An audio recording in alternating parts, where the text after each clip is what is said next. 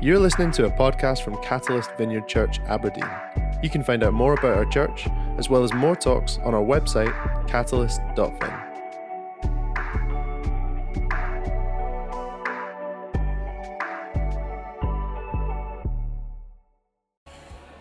Good morning, everyone. Good morning. Gosh, you're a noisy bunch this morning. Welcome to those of you who are joining us online. We are delighted to see you guys too. Nice to see you, everyone. Okay, for those of you that don't know me, my name's Tori. Um, I'm one of the pastors here. And I am delighted to be here to talk to you this morning uh, to continue our series on authentic faith. Um, we're working our way through the book of James in the New Testament, and um, James is called James the Just in some church traditions. He was the brother or stepbrother of Jesus and so is sometimes referred to as, now let me pronounce this correctly, James Adelphotheos, which in the Greek means brother of God. Imagine that being your name, brother of God. Now, I've got two brothers and one sister, and we grew up in the same house, eating the same food, and wearing the same hand me down clothes. And I'm blessed enough to be able to say that as siblings, we really love each other, even now as adults. And I thank God for them regularly. But I know stuff about my brothers and about my sister. And they know stuff about me.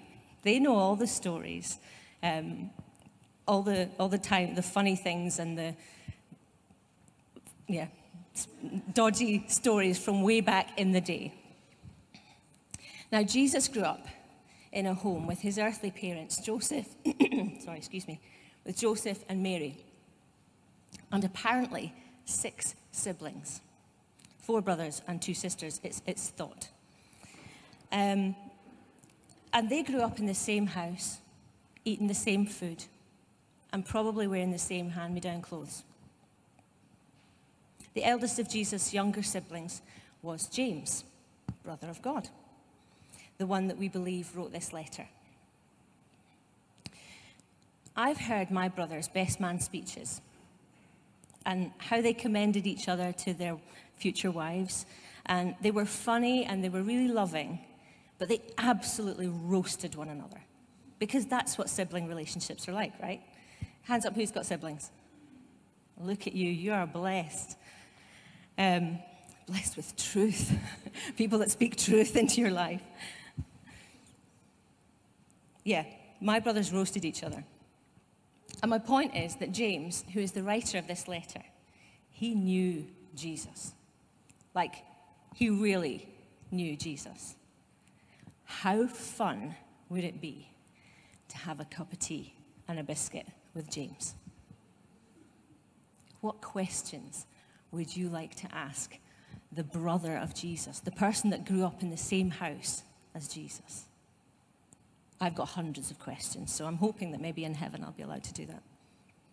But I think that James would have some great stories to tell. So it transpires that James and the other brothers of Jesus, apparently they didn't actually follow Jesus' teachings or live lives as Jesus' followers or believers until after the resurrection, when Jesus appeared to them. And we know that James and his siblings were in the upper room at Pentecost when the Holy Spirit descended on the room and filled the believers, as it's recorded in the book of Acts. After this, James and the Apostle Peter go on to be the leaders of the early church in Jerusalem. And so James the Just, as he's called, went on to live and teach about Jesus until he was eventually martyred. It seems like James's Jewish education and his faith in God, followed by salvation through the death and resurrection of his own brother, have helped to cultivate a particular um, accent or a particular passion for both mental assent, like believing, and then living out authentic faith, what we're talking about today. Um, his expression and his passion, it holds absolutely no restraint, as we heard with Libby talking last week, um, when it comes to advising the early Jewish Christians who were going to be the initial readers of this letter. He did not hold back. The way that he writes is oriented towards teaching that belief must be backed up by a lived expression, that faith without action is not the full, authentic faith. So, in this letter, where he dishes up guidance on how to live a life that embodies faith in Jesus Christ, James is absolutely savage. He uses really, really strong language to describe the world and its value systems. He uses phrases like moral filth. If you say that in a, in a Scottish accent, that really works, doesn't it? It sounds so judgy. Moral filth. Adulterous people, bitter envy, selfish ambition, earthliness, unspiritual, disorder, and every evil practice. You know, that's, that's not like painting it rosy, is it? That's like straight down the line. There's a vehement passion in his word choice that sets the tone of his letter, that just won't tolerate a half hearted application of belief in Christ and his teachings. So, in this wee chunk of the letter that we're going to be looking at today, James doesn't hold back. He calls it how he sees it. And it's titled, Boasting About Tomorrow is Evil. There you go. It's good, huh? So let's read it together. So we're turning to, if you've got your Bibles with you, turn to James chapter 4, and we are starting in verses 13 to 16. It's just a wee chunk, but it packs a punch. Boasting about tomorrow is evil. Now, Jesus, sorry, now listen, you who say, today or tomorrow, we'll go to this city or that city, we'll spend a year there, carry on business, and make money. Why, you don't even know what will happen tomorrow. What is your life? You are a mist that disappears for a little while and then vanishes. Instead, you ought to say, if it's the Lord's will, we will live and do this or that. As it is, you boast and brag. All such boasting is evil. Anyone then who, knew, who knows the good they ought to do and doesn't do it sins.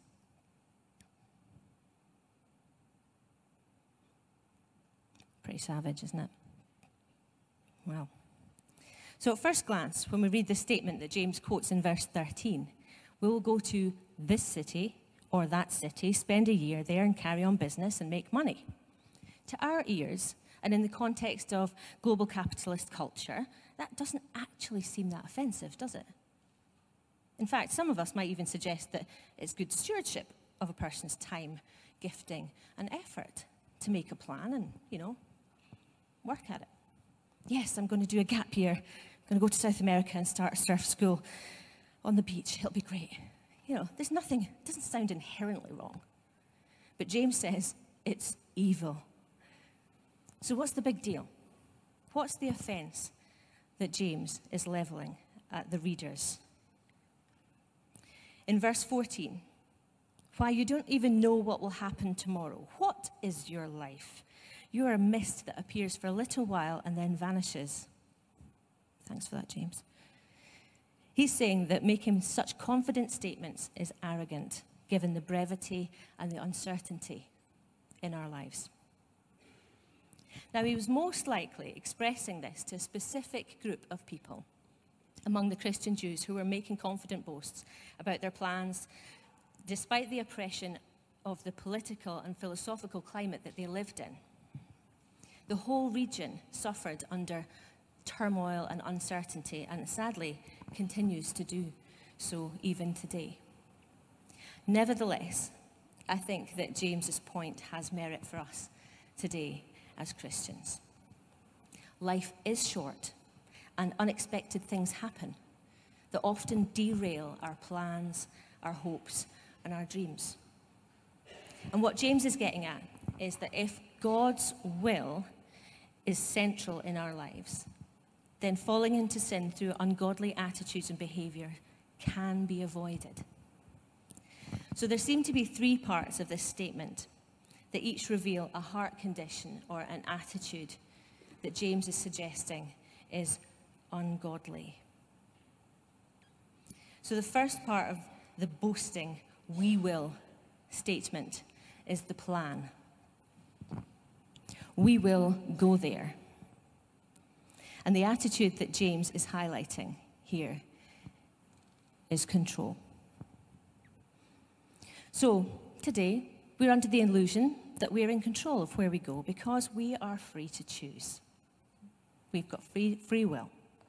Isn't it great to be able to move freely around the planet these days? We can get on a plane and jet off to wherever we want. We're allowed to. Remember a time not so long ago when we weren't allowed to? It was very unpleasant. But we've got the freedom to choose our life's destinations and our life's directions. Our free will that we have is actually a gift from God. And we will offer our plans back to God in submission to His good and perfect will. It always results in blessing. In Jeremiah 29, verse 11, Scripture says, For I know the plans I have for you, declares the Lord plans to prosper you and not to harm you, plans to give you hope and a future.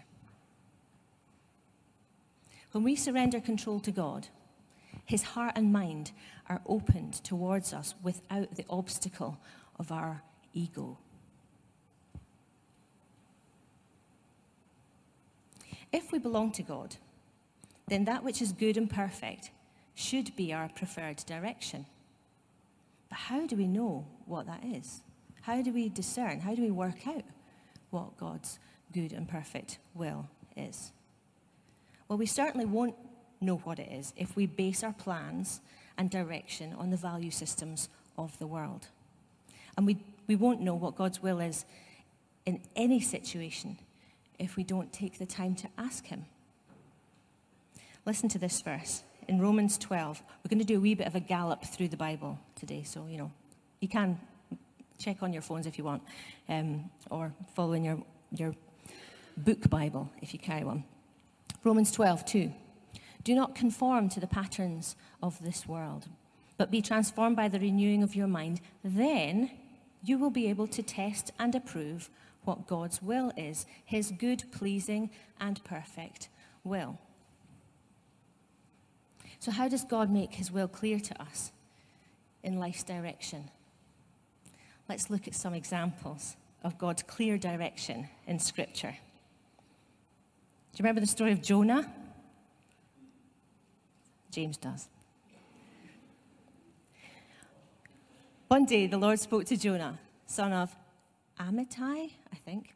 He said, Go to Nineveh, that great city, and speak out against it. I am aware how wicked its people are.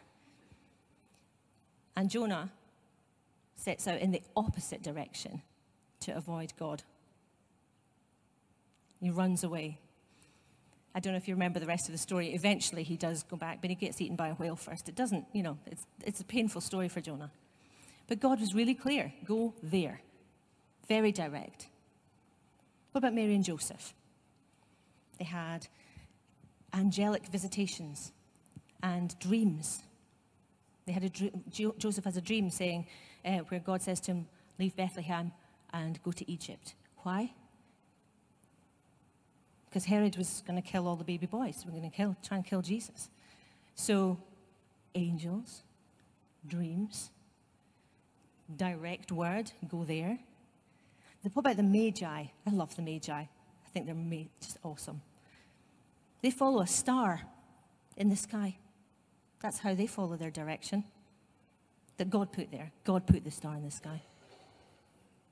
And they were, then they were warned in a dream um, to return to their homeland via a different route. Why? Again, to avoid Herod. So God's direction was clear in order to give them protection, to keep them safe and alive.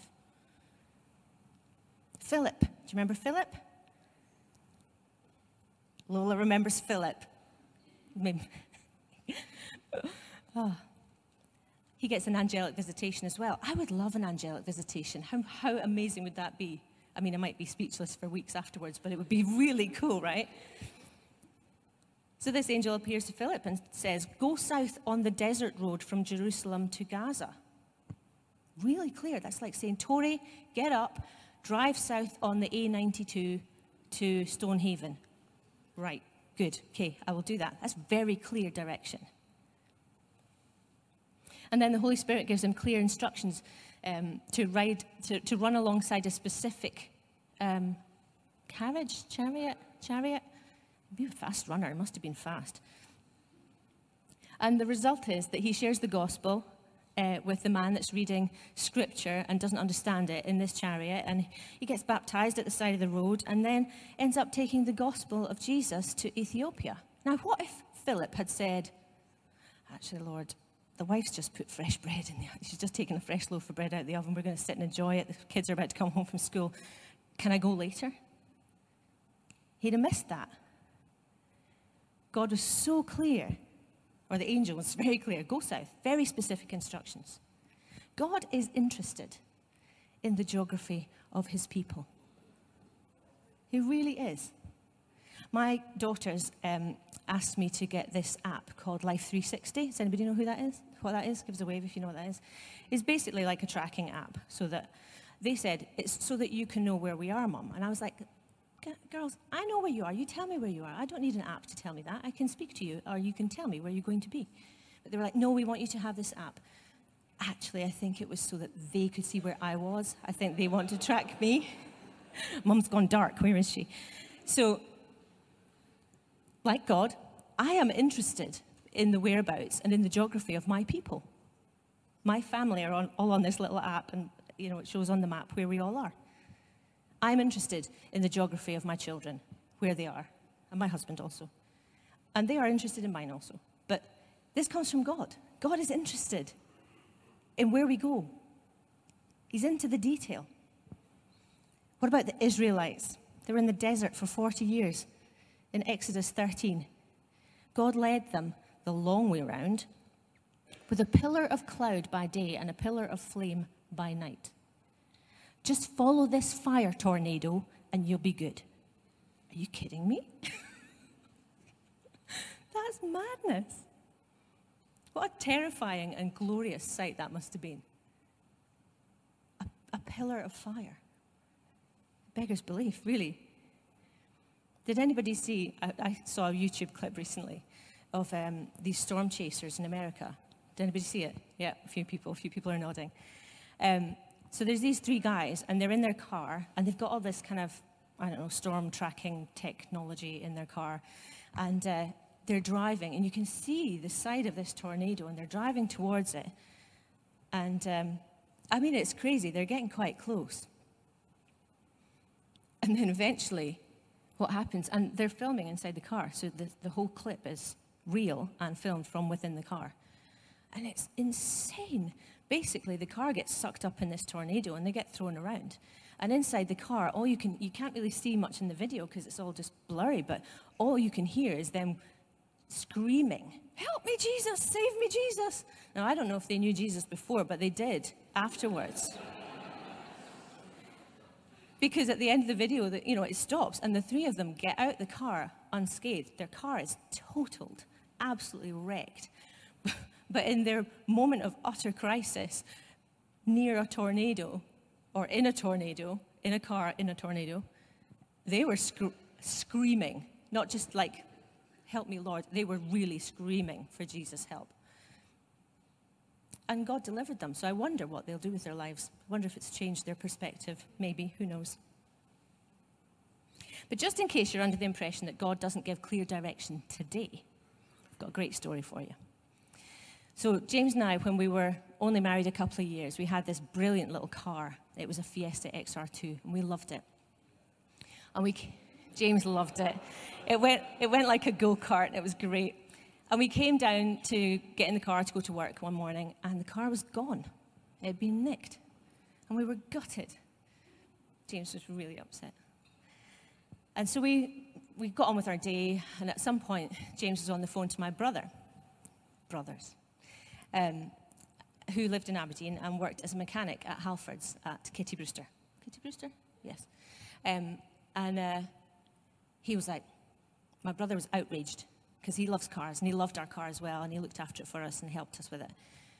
And so he, he tells the story much better than me, but basically, at, in his lunch hour, he was like, God, this is not fair.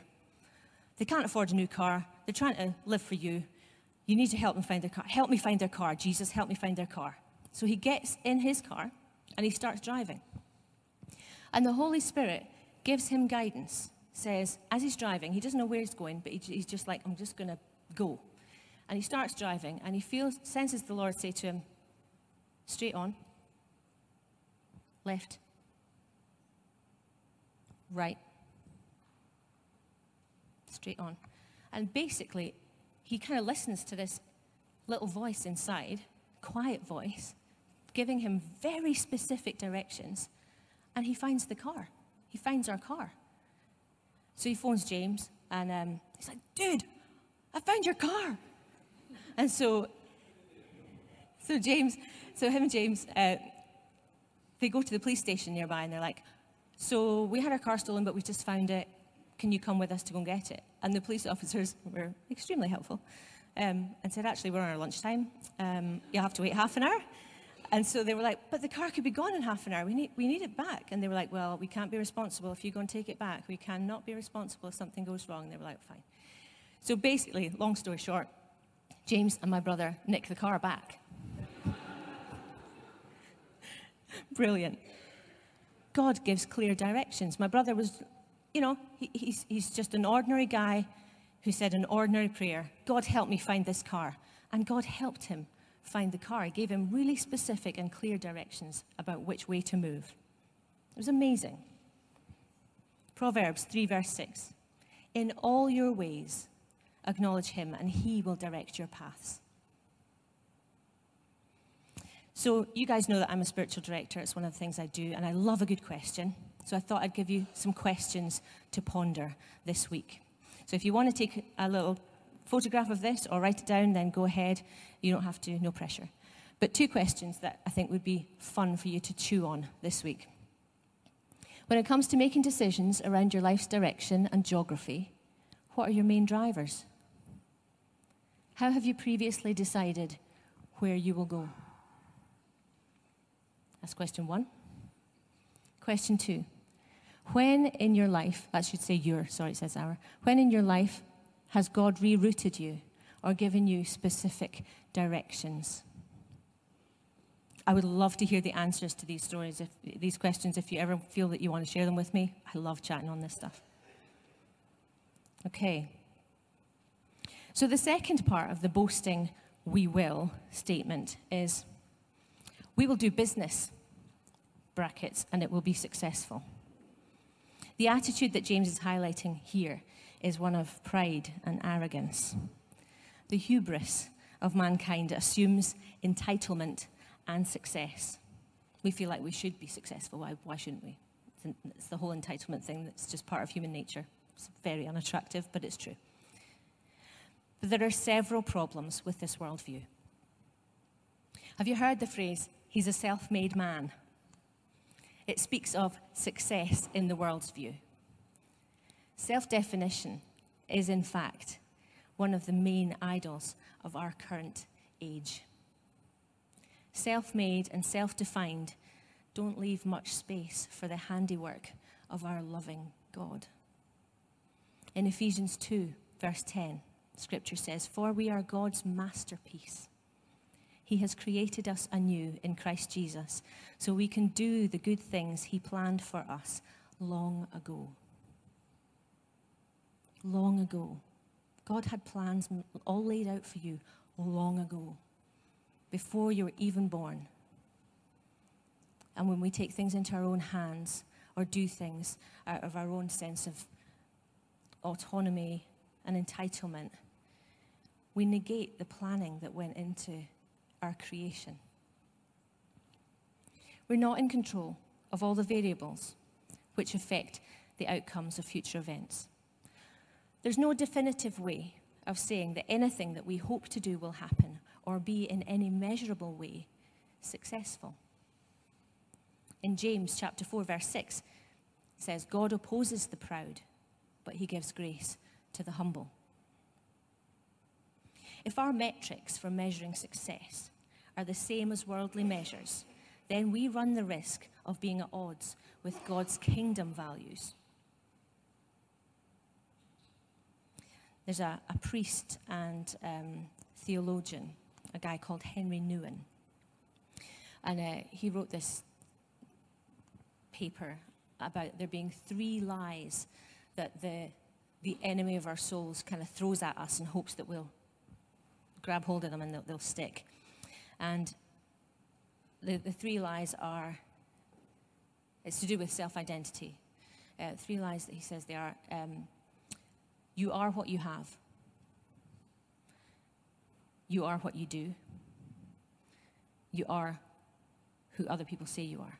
And these are the three lies that, that we all fall prone to at some point. It's a really interesting uh, paper if you ever get the chance to read it. But the second of those lies, we are what we do. That's where pride comes in. Self definition is one of the world's mantras, but it leads to a distorted self image. We are, each of us, much, much more than the accumulated sum of our accomplishments. God shapes and molds us through the things that we do, but there's much more to us than that. It's not definitive, the things that we get up to, our business. Some of our most beneficial life lessons come about through our failures. Sometimes God allows us to fail in our efforts in order to lead us in character transformation towards Christlikeness. It's hard, but it's true. I failed to get into my first choice of university. It was gutting. I want, well, my first choice was Glasgow and then Newcastle. my second choice then, that's two choices. And I didn't get into either of those, despite having the grades for it. But I was very, I was proud, and I was, my pride was really hurt in that moment. How could they reject my, my application? I have the grades. And it was such a dent to my pride, but it was one of the best life lessons. And in retrospect, had I ended up in Glasgow, I might not have spent 30 years here in Aberdeen. I might not have married James. I might not have had the children that I have who are beautiful and wonderful. I might not be here to speak to you, lovely people, today. My life may have been completely and radically different had I had my own way. Sometimes God knows better. When we rely solely on our own abilities and strengths, we restrict the outcomes to the limit of those strengths and abilities, to our own skill. With God's infinite resources of strength and capability, the outcome of any business endeavor could be so much more. God is omnipotent, He's all powerful. With His resources, if our will to do business is submitted to Him, then surely it's a much bigger picture. It could be more than we could ask or imagine. God's economy, his ways are not our ways. In Ephesians 3:20, it says, "Now to him who is able to do immeasurably more than all we ask or imagine, according to his power that is at work within us, to him be the glory."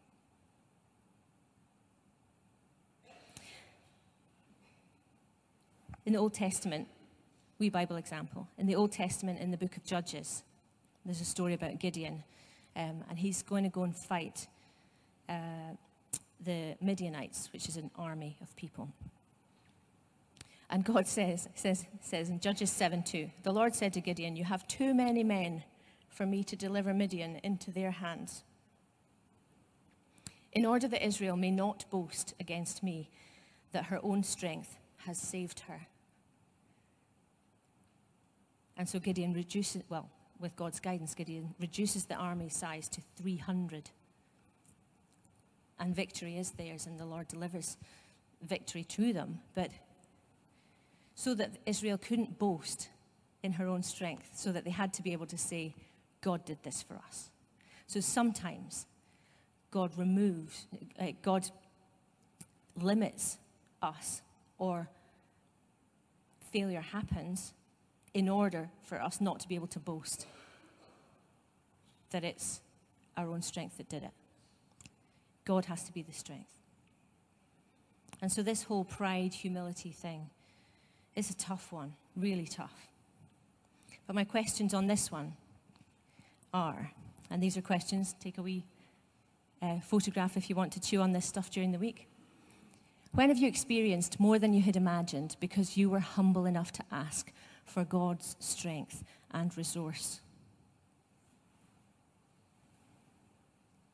And the second one, when have your efforts resulted in failure that has become a blessing retrospectively?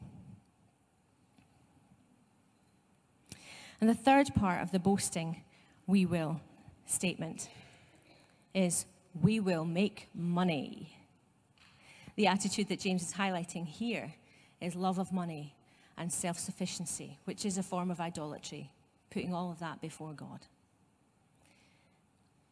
Bible says a man cannot serve two masters, and all too often, the love of money usurps God's place on the throne of our lives.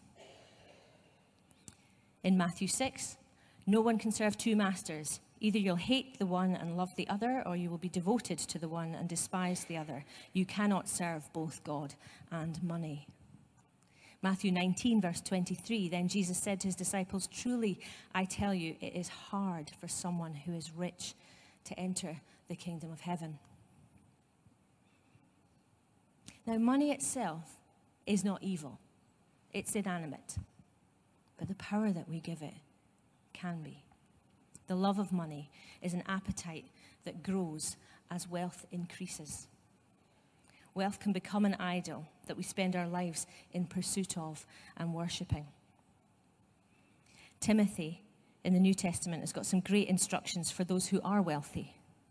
In 1 Timothy verse 6, uh, chapter 6, sorry, verses 17 to 18, it says, Command those who are rich in this present world not to be arrogant, nor to put their hope in wealth, which is so uncertain, but to put their hope in God, who richly provides us with everything for our enjoyment. What a lovely blessing. The attitude of self sufficiency in the we will make money um, statement. This attitude creates a barrier for God's all sufficiency. God is all sufficient.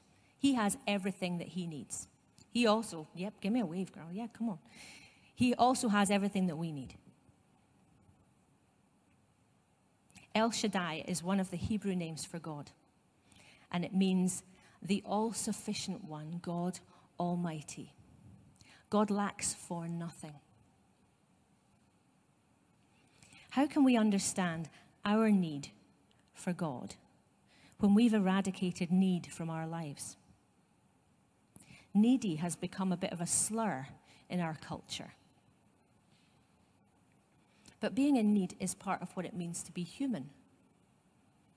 We need air, we need food and water, and we need sleep to survive living on earth.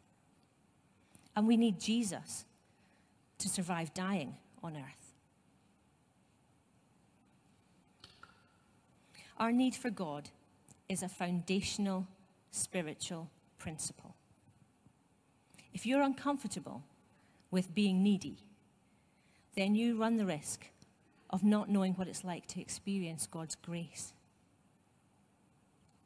We need Jesus, and we ought not to be ashamed to say it. Because if we deny it, then we deny our humanity. Matthew chapter 6, verse 8 Your Father knows what you need before you ask Him. This then is how you should pray. And that's the, the, the verses just before the Lord's Prayer.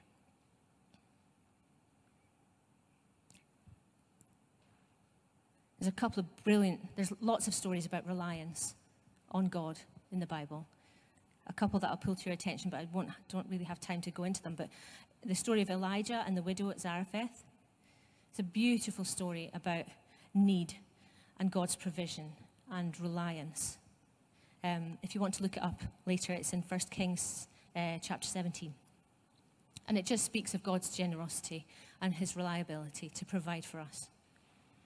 Look at um, Jesus' miracles of multiplication, the miraculous catch, and the feeding of the 5,000. God can do so much with his all sufficiency. But if we are self sufficient, we just get in the way. It's our ego getting in the way. Don't worry, God, I've got this. I'm sorry, do you? Move on over. Let God be God. Preach it. A few years back, um, before we had children, I had a great job. Um, I loved it. I was working in the finance sector. And um, I'd had a job since I was 14. I'd grown up in a church household. My dad was a minister. We never had hardly any money. Um, we lived like kings, miraculously, often miraculously, but we didn't actually have very much money. And so when I was old enough to get a job, I was like, that's it. I can do this. And I learned this magic thing, magic spell thing, that if I worked hard, I made money. I was a money making machine. Brilliant. All I needed was a work ethic and someone that would employ me. So I got a job in a chip shop, which was brilliant fun. And I learned so much about the world, um, as anyone in the service industry will tell you. But um, I had jobs all the way through university and all the way up. And so I'd carried this kind of self sufficient, I can do this, I'll, I'll provide for myself. I, if I have need, I can provide for it. All I need to do is work a few hours and then they'll pay me money and then I can get what I need. It was really easy. And so I carried that attitude into my adult life. And one time, James, I was working in Edinburgh at the time, and James had come down to see me at the weekend. And we'd gone out for dinner in this nice restaurant, and it was all kind of romantic and nice. And James leaned in, Babe, I thought he was going to say something really lovely. So I was ramping myself up for a nice compliment. And he said, You know, I think at some point in our lives, God's going to ask us to live by faith. That was not what I wanted to hear. My career was just, you know. And actually, my reaction in that moment was crazy. I had a panic attack and I hyperventilated to the point where I had to run outside. And I actually, very embarrassing because I was all nicely dressed and everything, but I actually passed out in a shrubbery. that, that is how panicked I was at the idea of having to rely on God for our finances, for financial security. I was terrified. And the miraculous thing is, and I don't know how or when it happened, but God just, over the next few years, slowly just changed my mind. He just turned my mind around, and I don't know how He did it. He's amazing that way. But a few years later, when our children were just little, we did live by faith for a while when James was setting up uh, street pastors here in Aberdeen. And we didn't know where our money was going to come from each month. We, we had some people that were committed spons- to sponsoring us and stuff, and it was amazing. But God provided for us miraculously for years. How many years? I don't know, five years or something. It was a long time. Our mortgage got paid, our kids had shoes on their feet, our cupboard had, you know, food, enough food in it to last us. You know, we weren't rich, we weren't loaded, but, but we were provided for. And it was remarkable. And so, my questions for this section are What aspects of this passage do you find challenging? All of it. Second question In what area of your life can you pray to God, Your will be done in this season? So, in this passage, through asking for God's will and pursuing it, James would see us turn the world, worldly desires for control into surrender and trust, for pride and arrogance into humility, and from money love and self sufficiency into generosity and reliance. Why don't we pray together that the Lord's will would be done? before the online community leaves, why don't we stand and let's say the Lord's Prayer together in response to this? Join me, if you will, online too. You can stand too. Our Father in heaven, hallowed be your name. Your kingdom come, your will be done on earth as it is in heaven.